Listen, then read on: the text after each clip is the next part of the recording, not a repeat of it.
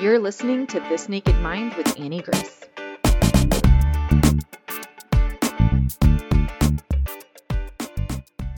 Hi, this is Annie Grace, and welcome to This Naked Mind podcast. And I am super excited today to be here with a unique guest, different than our traditional naked life stories. But I want to talk to and bring you an expert on mushrooms and all things mushrooms. And here's the thing I had no real idea or grasp of how useful functional mushrooms could be in just helping me feel better, um, all sorts of things. So there's there's really like a huge breadth of conversation that we're going to get into, but I just can't wait. So thank you so much, Hamilton, for coming on and sharing your expertise with us. I really appreciate it. Well, I'm very happy to be here. Thank you so much for having me. Yeah, I rarely open up the podcast for something different than um, just people's stories. But honestly, when there's been something in my life that has been like, oh, this has made a really big difference for me. This has been very useful. It's a marked difference. Uh, then I I always want to talk about it. So that's that's kind of what this this is and so i'm i'm super excited so why don't you kind of start at the beginning though why don't you tell us a bit about your story with mushrooms and how you even got fascinated in in this industry and in this experience for yourself. Well first let me say that uh, i'm just thrilled to hear that you're having a positive experience with functional mushrooms. Uh, that's that's wonderful news. It's very consistent with most people. And um, so my story goes back to 2009 is when i went on my first mushroom hunt and I had the benefit of going with someone who uh, already knew a lot about mushrooms and knew all the Latin names and was able to talk about the ecology and the relationships and edibility and those kinds of things. And to this day, I still consider that person my mushroom mentor. And he recommended uh, two books to me because I was completely enthralled by the whole process. It was like treasure hunting, truly, like being able to find food and delicious food and rare food and um, he recommended Mushrooms Demystified uh, by David Arora, which is an amazing, it's kind of like considered the Bible of mushroom identification, although it's been updated. Um, like taxonomy has been updated since then. And um, a book called Mycelium Running, which is more about um, the practical applications, applied mycology uh, by Paul Stamets, who's a very popular, well-known American mycologist and I devoured these two books, and then I ran on it with my, on my own. I just I just took off and uh, was consuming as much mushroom information as I could, primarily around taxonomy and learning to identify wild edible mushrooms, poisonous mushrooms, and medicinal mushrooms. And uh, after a few years of that, um, unfortunately in colorado we have a very short mushroom season like our mushroom season is six to eight weeks if we're lucky uh, it's really just August, which is our monsoon time. And uh, I thought, you know, this just isn't long enough, and I'm not traveling to go mushroom hunting. So I decided to cultivate them, and I dove into that. And that was like a whole other chapter in my mycology life. I was learning to cultivate edible mushrooms. And uh, that wasn't a massive success. I made a lot of mistakes along the way, and that's all part of the learning curve and uh, and then uh, I moved to Nepal uh, with uh, the person who became my future wife, Devika, and she opened a yoga retreat center in Nepal and um, convinced me to come and move there with her so that I could be an organic farmer and she could teach yoga. And I felt like that was a wonderful combination of of talent and love. And so I was deeply immersed in food. I mean, I, I, I, I thoroughly believe still that food is the most elegant solution to most of our environmental and personal problems. if we develop our relationship with food um, by even just growing our own food, simply put, um, we lessen our impact on the earth and increase our positive impact on our communities. And so I really became an organic mushroom farmer in Nepal, where I succeeded uh, immensely in, in, in growing delicious mushrooms and um, it wasn't a commercial operation it was just just growing food for myself and my family and my community.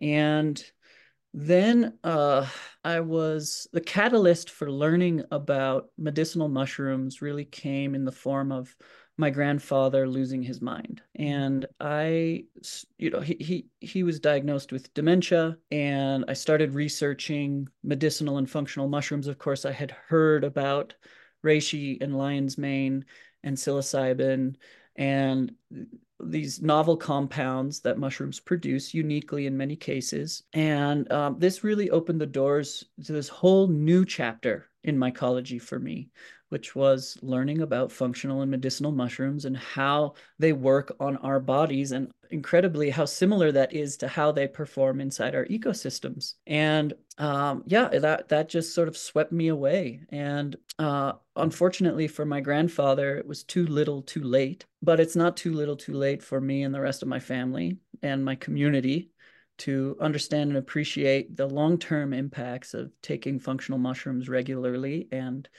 and um, i think what we'll really discover is in you know 40 to 50 years the how we're improving the quality of life at the end of life. Um, and so you know being completely immersed in the medicinal mushroom space i became a consultant based on my reputation i started working for other brands and then um, uh, i had a kind of covid revelation while in quarantine that i wanted to start my own brand of mushrooms and um, use um, the the revenue from selling mushroom extracts to finance uh, mycology centric filmmaking. And that's what I've done. I've spent most of my career as a filmmaker, and now I get to make movies about mushrooms, and it's all paid for by my mushroom company. And so I've created a kind of positive feedback loop uh, in terms of um, you know allowing the mushrooms to then fuel the filmmaking when the filmmaking fuels the mushrooms and so on and so forth uh, so i feel very fortunate at this time in my life to be doing uh, the things that i deeply care about well i love that so much and so so my sort of journey like i've always been since really I started researching alcohol. You know, you can't research addiction without coming across in the psilocybin world how impactful the research has been for addiction, depression, end of life, uh, mm. acceptance, cancer patients. I mean, the research about psilocybin in terms of this scope of mental health is enormous mountains and mountains and mountains and i've always thought like been very excited by the idea that you know, at some point in our history, we kind of declared this quote war on drugs and just lumped everything together and really took some of these very natural organic medicines out of the mainstream.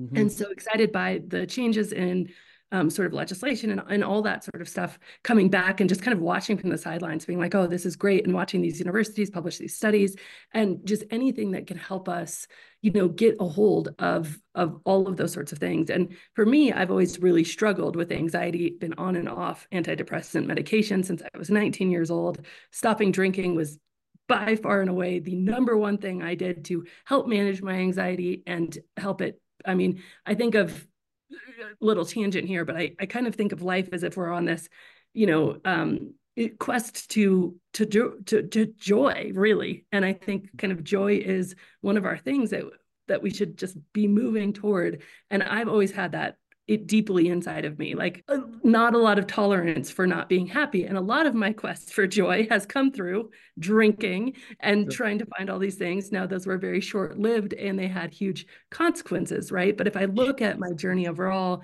you know, as you have these highs and lows, I can safely say that over the last decade or so, I have raised my emotional set point, meaning that the highs and lows still happen, but they're happening at a slightly higher level. So my my lowest lows are higher than my lowest lows were before and my highest highs are also higher.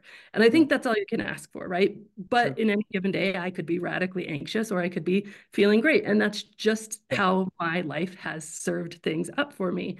Yeah. and so you know from the kind of psilocybin side watching this from the sidelines being really fascinated with it um, really interested in anything that you know can help with any of the things that I see people struggle with that I myself have struggled with, and then not even had any clue mm-hmm. about functional mushrooms. Like, honestly, like I like mushrooms on my pizza, love them. Love some some uh, sautéed mushrooms in my pasta, but yeah.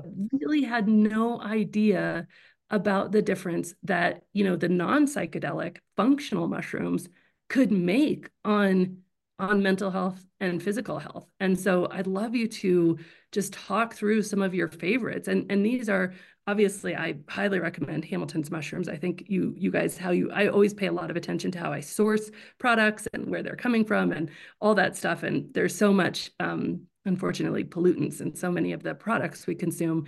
But just in general, what are some of of your favorite kind of functional and and by the way for everybody listening when we say functional mushrooms we're talking different than kind of the psychedelic application for mental health and all of that all of that conversation sort of exists in a box over here and we're really talking about these because there's there's this whole world of mushrooms that does not you know that isn't in that realm that's just yeah. so exciting yeah, uh, yeah the, the, let me comment on a few things before I talk specifically about the mushrooms. I, would like to share, um, just add to your philosophy around joy. Um, I think joy is a fleeting experience, like happiness. You know, it comes and it goes. We have our highs and our lows, and so something I've I've come to uh, learn, and something I actually learned from Jane um, was about peace and like using peace and contentment as a metric for wellness as a more achievable more sustainable metric for wellness than my fleeting happiness because it comes and goes. So i just wanted to share that with you and that was actually you know jane has had an, immune, uh, enormous um, impact on my life in that regard. Um, and, and so everybody knows jane is my mom so yeah. that's how I met Hamilton was through I started getting curious about mushrooms and um, Hamilton knows my mom, and we didn't really know each other, but yeah. um, I was like, "Oh, Hamilton is is really researching this," and she actually sent me some of your films, and so okay. it kind of sent me down the rabbit hole. And so, yeah, it was really yeah. cool shared connection. So that's how we came to know each other, and I started using your products. But that's amazing, yeah, yeah. and that's so true. I think the the idea that um, peace because peace you can find usually find underneath a lot of stuff right? Like joy and happiness. Yeah absolutely. It, and and it's not subject to a kind of dependency like oh this thing makes me happy or doing this brings me joy. Peace is more of like a an overall experience that like it can come out of nowhere. It has no reason so to speak Mm, Anyhow, uh, that's that's a that's a tangent, but you know, I, I will admit that mushrooms do bring me joy, uh, whether I'm finding them in the forest or reading about them or not finding them because it just got me outside walking around the mountains.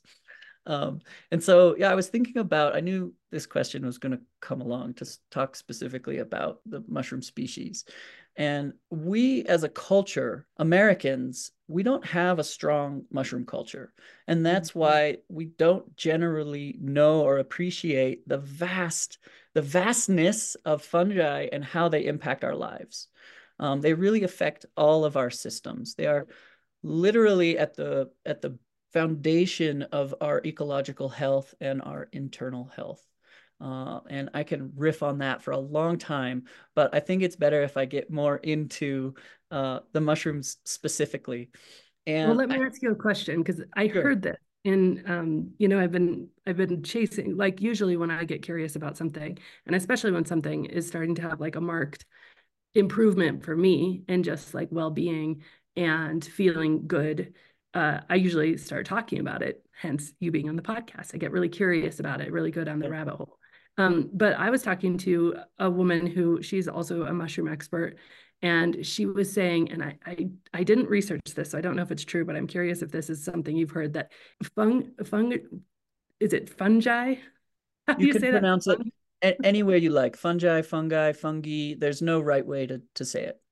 Awesome. Well, she said it's so pervasive in and outside of our bodies and on everything yeah. that were you to take the rest of us away, the whole world would kind of still be a shell of itself, just kind of gray.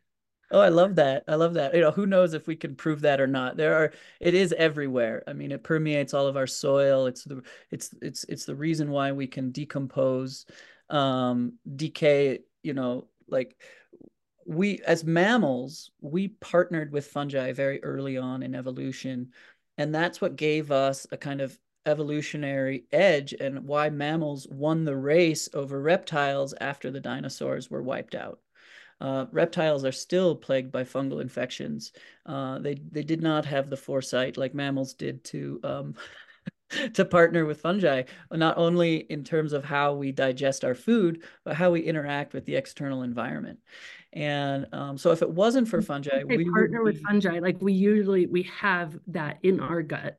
Yes, yes, absolutely. There are there are beneficial fungi and there are non-beneficial fungi. Like we also get fungal infections. Uh, like for example, dandruff is a fungal infection. Ringworm is a fungal infection. Um, yeast infections are fungal infections. Um, you know, we have candida living in our guts, um, among other um, types of fungi. And uh, Candida albicans is what's responsible for uh, yeast infections. Um, you know, some people like sugar cravings often come from the candida living in our guts. Mm. Uh, in a way, it it compels us to eat sugar because the fungi is hungry inside of us.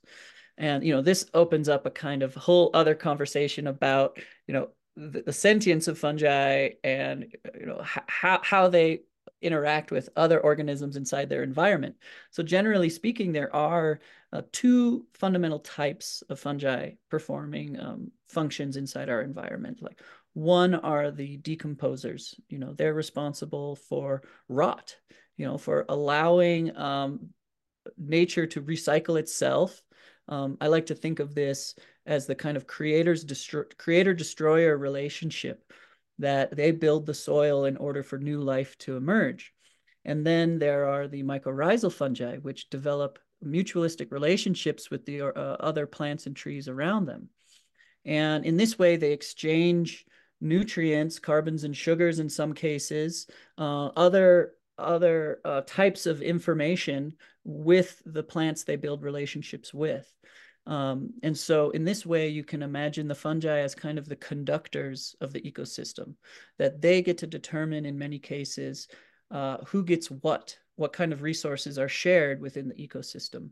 So if there's a part of the forest that is um, deficient in a kind of nutrients or water, then the fungi can actually transfer that water or nutrients to the part of the forest that's sick. And in this way, it's it's a beautiful um, thing to consider. Uh, it's a perfect metaphor for sort of uh, for uh, how to operate sustainably inside a community, a multi-organism community. Uh, and then, of course, the shape of the mycelium. For those of you that don't know, mycelium is the main body of the organism, and the mushroom, the part that we see, is the is the fruit. It's the reproductive organ of the mycelium. And so um, these are two fundamentally different parts of uh, fungi in general. You have the main body, the mycelium, and then the fruiting body, the mushroom.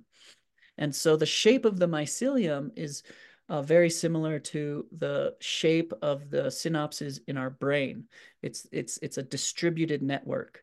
It's the shape of the internet. It's the shape of the galaxy, you know, uh, or, or, the cosmos, if you will.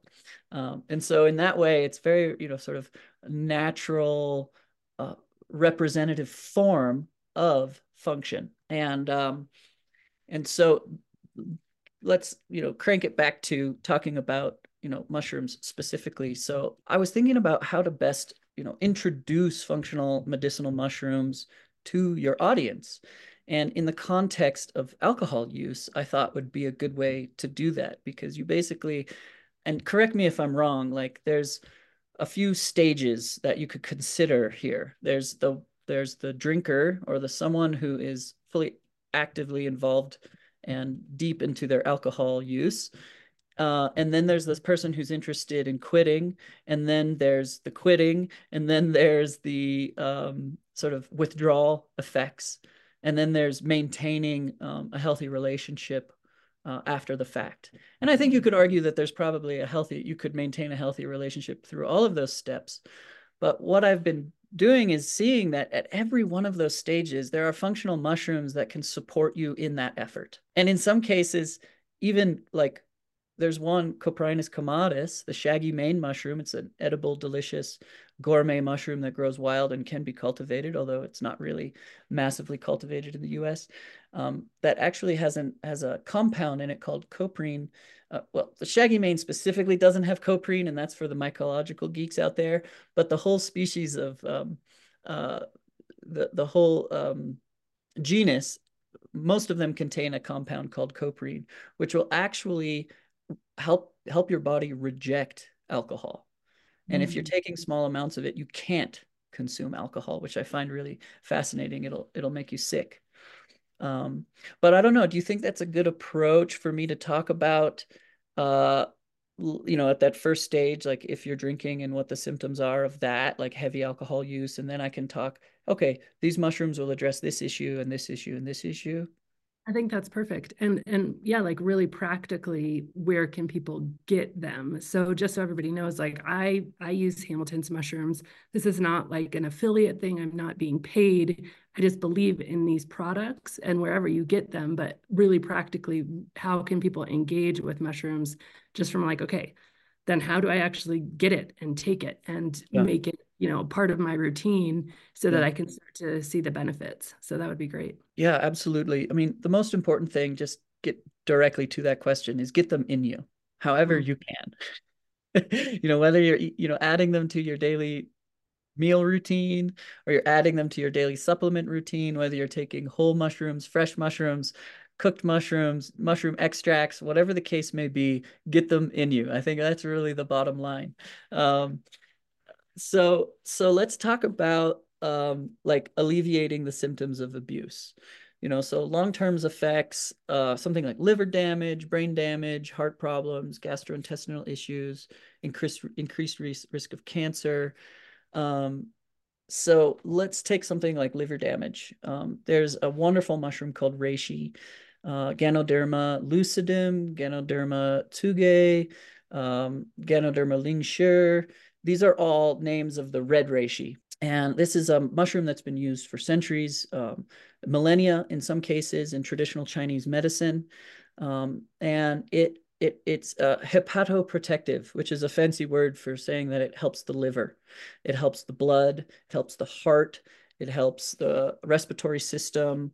Um, it has two um, primary kinds of active compounds in it. One are the fungal beta glucans, which are a kind of polysaccharide, and the other is a volatile aromatic compounds called triterpenes. And there's a number of these. I think there's something there's you know we've identified I think like 20 different ganoderic acids, um, which are these um, these volatile aromatic compounds that uh, uh, have enormous effects in all kinds of different ways.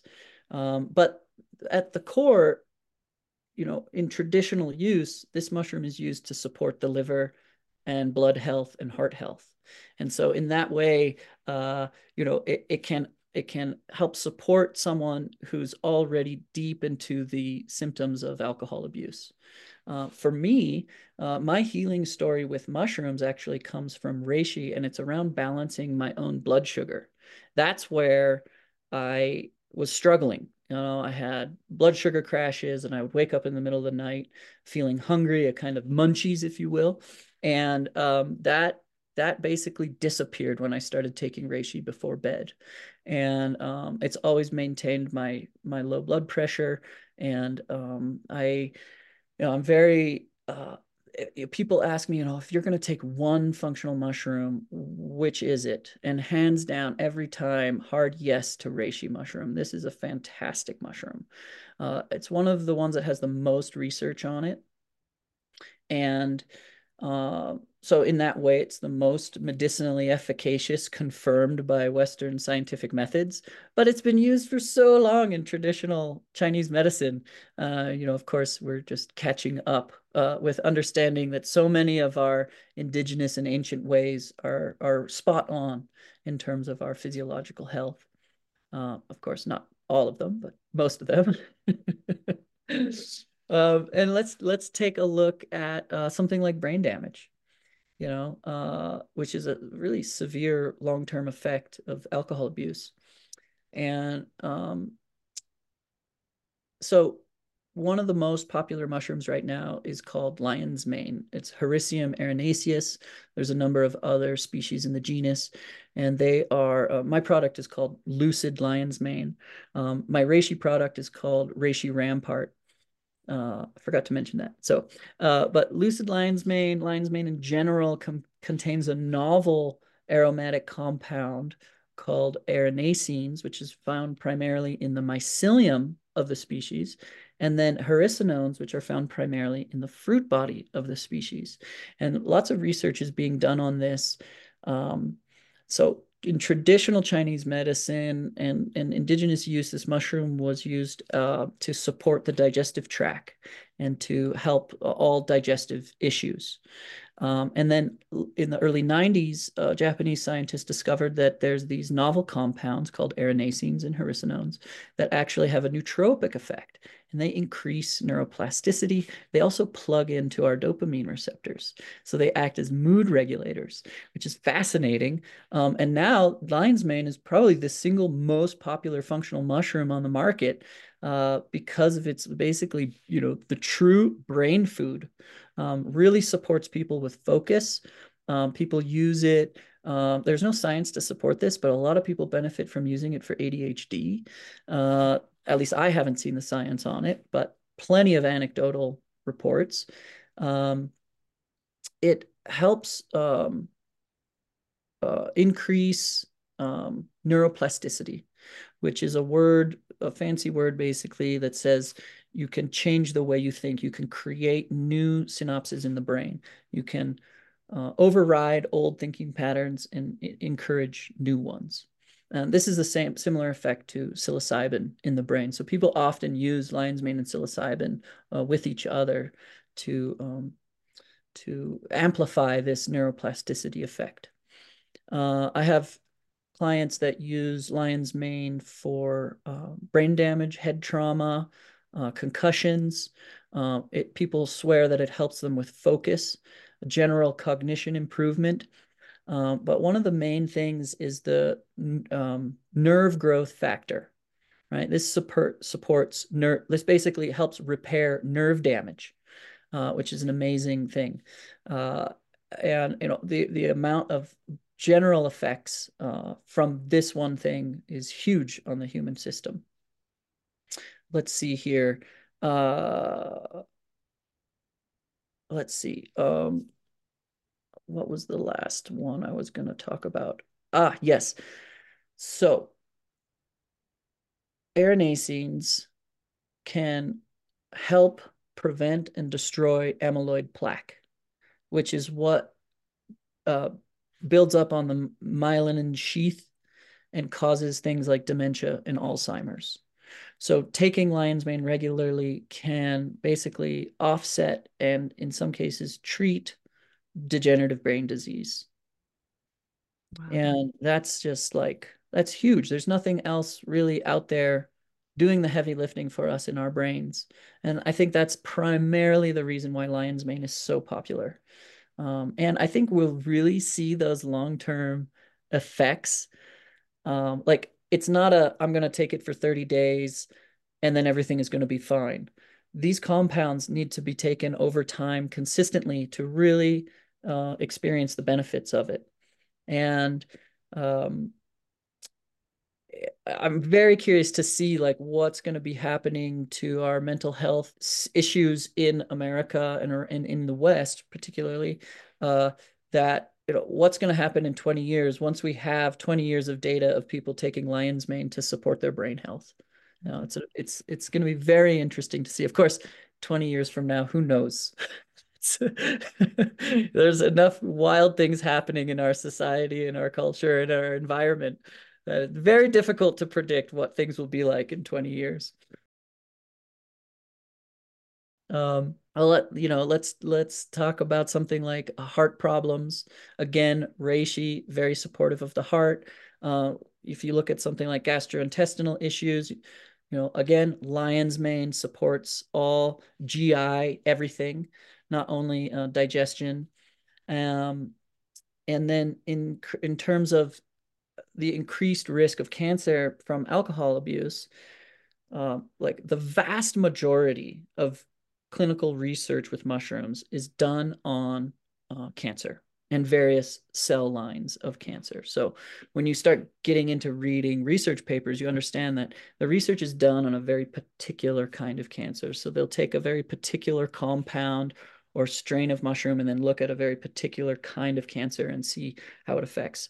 But most functional medicinal mushrooms have anti-cancer properties. Um, but when we're speaking generally about functional mushrooms, medicinal mushrooms, there are two things that the medicinal mushroom community can agree on uh, because everything is up for debate.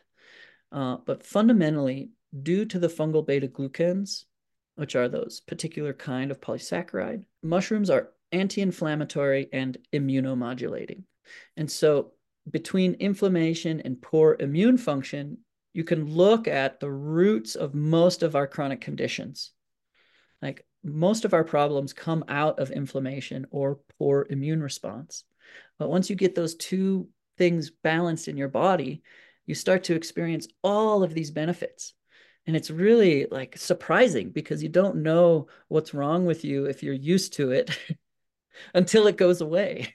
Mm-hmm like mm-hmm. whether or not you know oh I, I you know I, I wake up feeling tired or i don't sleep very well or i feel heavy on my feet and then all of a sudden you're sleeping better and you wake up feeling lighter on your feet and that creates a kind of new baseline of wellness which is a beautiful thing and then the trick is sustaining that new baseline of wellness and not reverting back to those um, you know lower levels or poor behaviors or or whatever you know whatever language you want to use to describe the past you. Right right. Well it's so interesting because it's such an oxymoron even wake up tired right? Like to right. hold that late sleep but but it's probably so true for so many people. Um i wake up the opposite of tired. I i really wish that i could be more tired because i wake up at like 5:40 and it's hours before anyone else is awake. And i'm like oh, man. That's, and then I want to be productive, but I don't want to get out of the warm bed. So I usually just read, which is where I get a lot of my reading done. So I usually have a like, but anyway, I can't imagine waking up tired. I cannot right. sleep once I wake up. And and that's just an interesting thing that we've just like baked into normal. And so I think, you know, when when you and I were first talking about mushrooms and you're like, well, usually if you take something over a few weeks and then you start to notice that you just feel holistically better but it's mm-hmm. almost as if the drums have been turned off you you're just noticing that you don't have you know such an intense maybe triggered response to stress or, or whatever the case is so can we talk a little bit specifically about um, because i know for me i was drinking at first for fun and then ultimately drinking mm-hmm. as a form of self-medication you know and i i find nothing wrong with medication but i want medication to make me better. And the, that's the problem with using something like alcohol for medication. Like true medicine should ultimately like solve the problem. Yes. And, and alcohol never solved the problem. It created more problems. And so but thinking of medicinal mushrooms like where there's you're partnering with the things that are already happening in your body you know the things that are already happening and how the whole world balances itself and regulates itself and and and like everything i i look at it i look at it as an experiment like try something out see if it feels good for, for you see if it works for you but for me it's a lot about sort of anxiety and regulating anxiety. And um, and I know you talked a little bit about that, about how uh, lion's mane specifically can do that. But can you expand on that a little more? Because I think a lot of the times, all of this stuff, like it's we know we should be doing stuff for our liver and our heart and all this stuff, but it feels so you know unless you're having a heart attack or unless you're having liver pain it, it doesn't feel as as urgent sometimes as just yeah. feeling better in the morning when you get out of bed yeah, generally we don't do something about our health issues until it's in our backyard or the symptoms are already affecting us. And there's within the use of functional and medicinal mushrooms, there's the preventative approach and then there's the treatment approach. And generally the difference between those is dose and frequency. So in a preventative protocol, I'm taking, oh, I'm taking a couple of grams of each of these different mushrooms every day. Uh, and then I stop getting sick and I start feeling better. And then there's all these satellite benefits of being less inflamed and having a proper immune response. And then there's the treatment approach, which is like, I'm already sick, so I'm going to take like five grams of everything. and you know kick it out of my system and, and get a, a, sort of jacked up immune response so that i can feel better sooner um, i will tell you though it's my opinion that alcohol is good for one thing, and that's as a disinfectant. If you need to yes. clean a wound, disinfect your your mushroom inoculation area, alcohol works great for for sanitizing surfaces. Which, by the way, is is such a depressing fact when it comes to putting it in our guts. Right. It disinfects all of the good bacteria and and totally.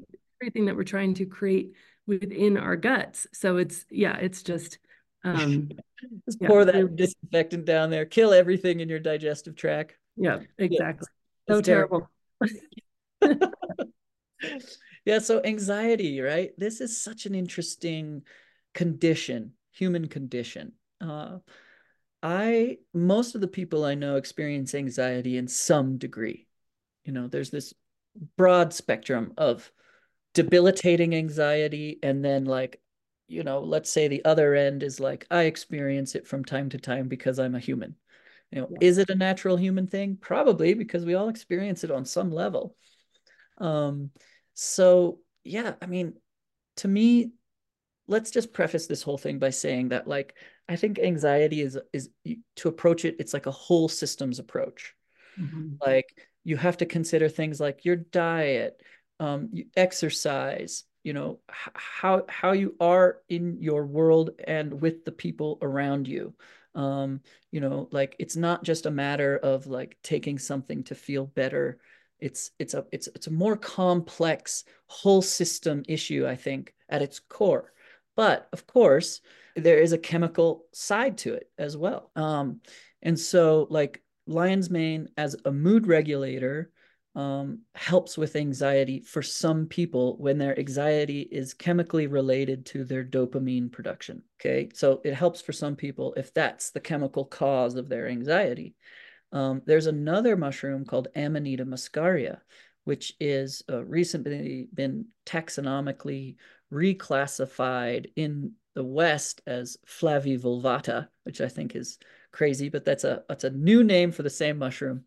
And um, we this mushroom is the Mario mushroom. This is the emoji mushroom. This is the mushroom that if you ask somebody, "Hey, draw me a mushroom," they'll draw this mushroom. It's the red one with the white dots. It's a mycorrhizal fungi.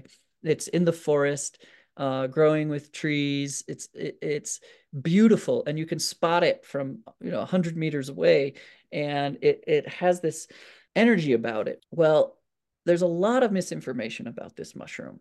Primarily, people consider it toxic, deadly, poisonous. Don't look at it. Don't definitely don't touch it.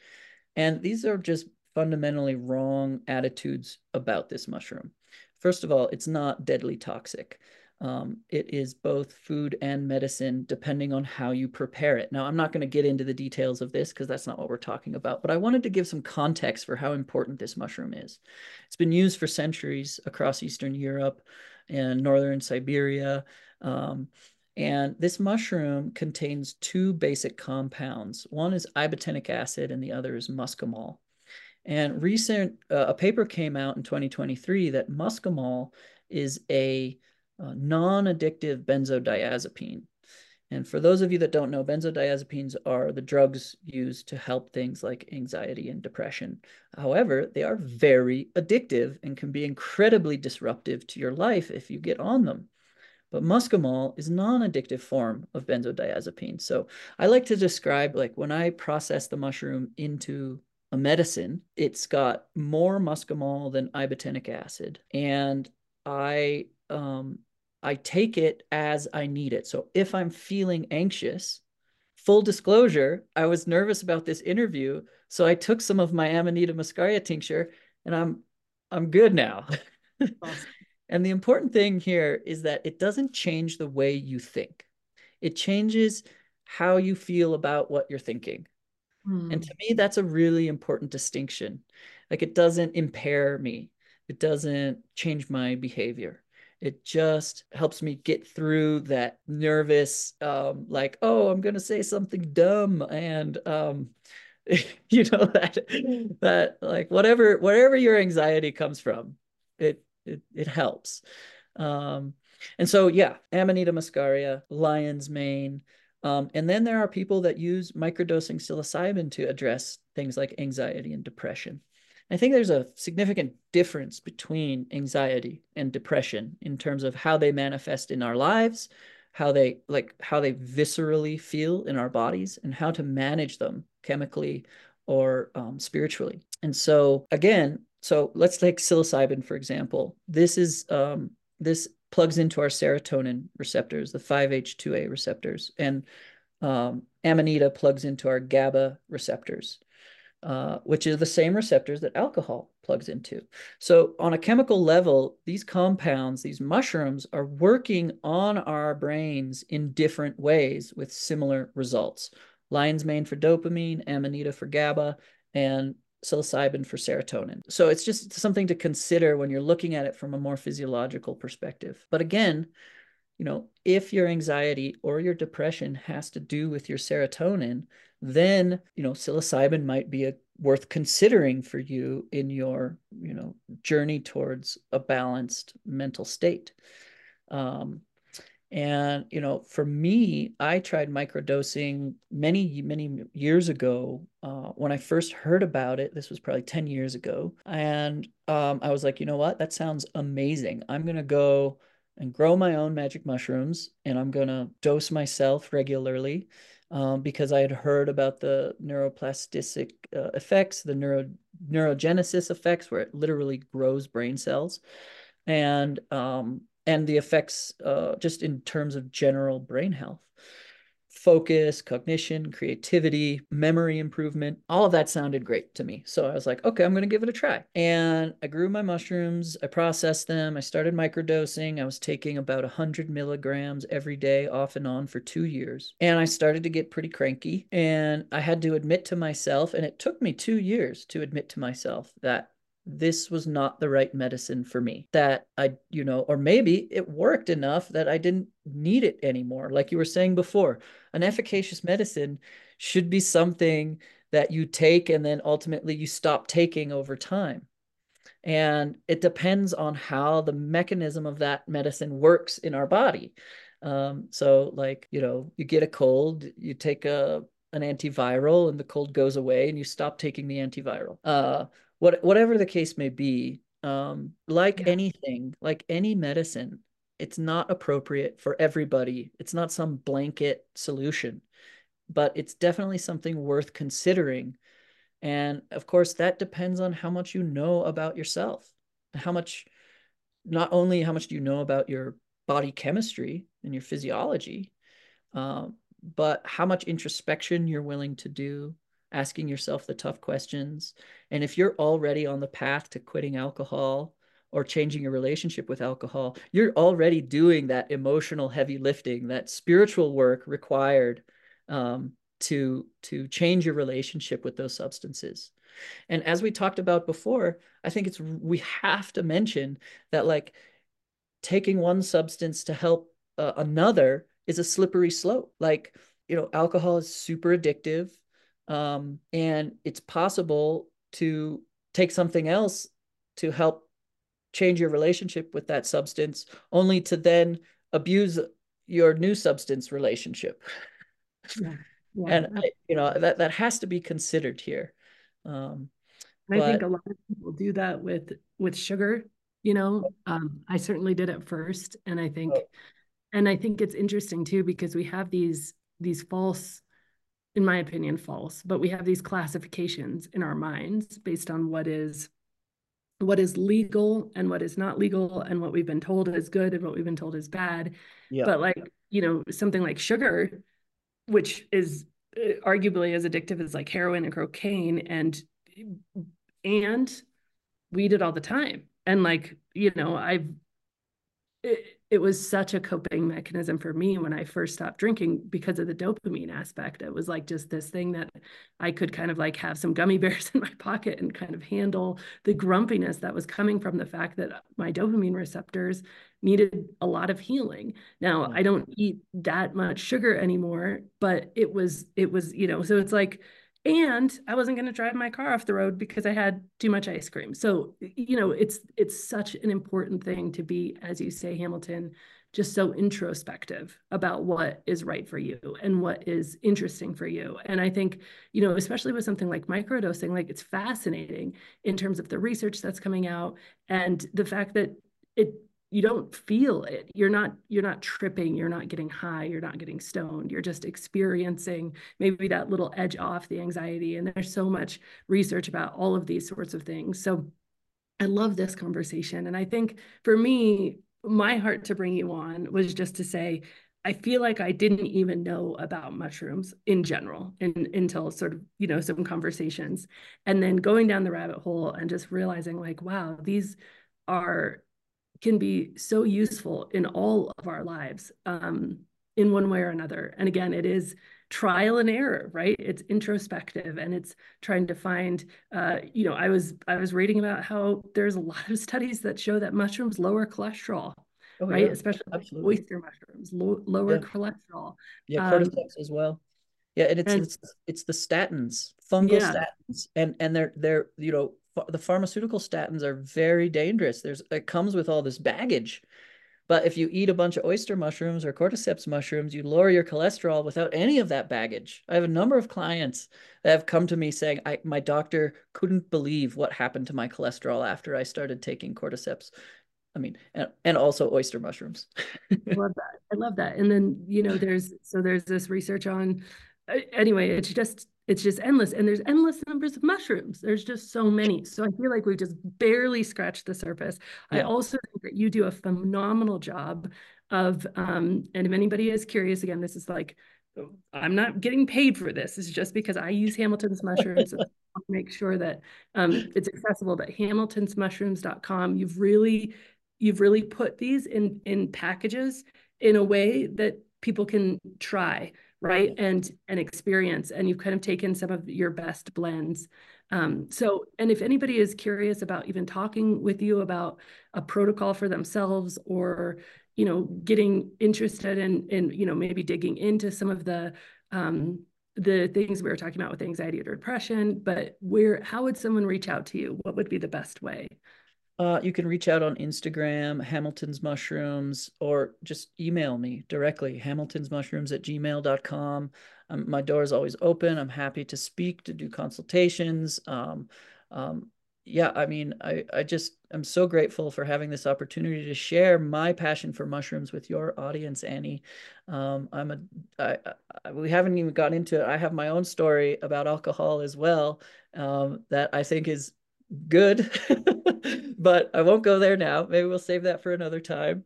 And yeah, I'd love to have you back on. We can dig deeper into some of the, the concepts and then hear your journey through alcohol. So that would be really, really great.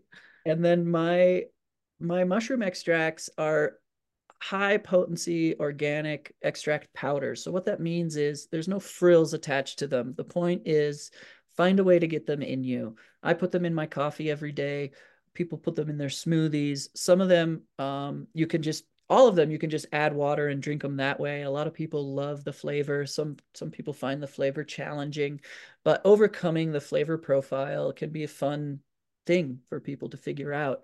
Uh, and uh, i highly recommend starting with it on some level. And if you're not sure which mushroom is right for you um, you know reach out to me and i can make recommendations. Uh, but generally um, for this audience, I would recommend starting with the body blend. That's the one uh, that contains four mushrooms, reishi, chaga, cordyceps, and turkey tail. And these are like the upper echelon of functional mushrooms. These are the super immunomodulators um, that uh, allow your immune system to respond accordingly to what you need. So in that way, people often describe them as adaptogenic, although adaptogenic is kind of a buzzword that gets thrown around a lot. But basically, what it comes down to is that it does for you what you need and it does for me what I need. And um and in that way it's very unique. Like the what you will experience adding functional mushrooms to your daily beverage routine is good it might be different from what another person will experience because we all have different bodies and different physiologies and different needs. Um, but yeah i'm so happy to be here with you. So thank you so much for uh, allowing me to share. It's just been amazing. And i have to say like you're um very kindred in terms of meeting you and getting to know you because our level of research, as anybody who's listening to this last hour can tell, is very deep. And it is, it's amazing to find someone with you know that level of passion and expertise and research and and just organically coming from your own wellness journey and your own curiosity so i just have absolutely loved it so again uh, you can find hamilton at at hamilton's mushrooms or hamiltonsmushrooms.com, and we'll link it all in the show notes. And I just so appreciate your time and sharing your expertise with us. Uh, my pleasure. Thank you so much.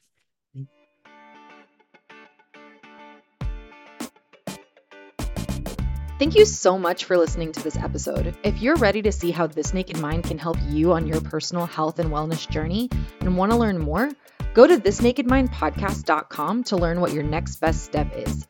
Again, that's thisnakedmindpodcast.com. We have all of our free resources, programs, social links, and more available for you there. Plus, if you have your own naked life story to share, you can submit it there as well. Until next week, stay curious.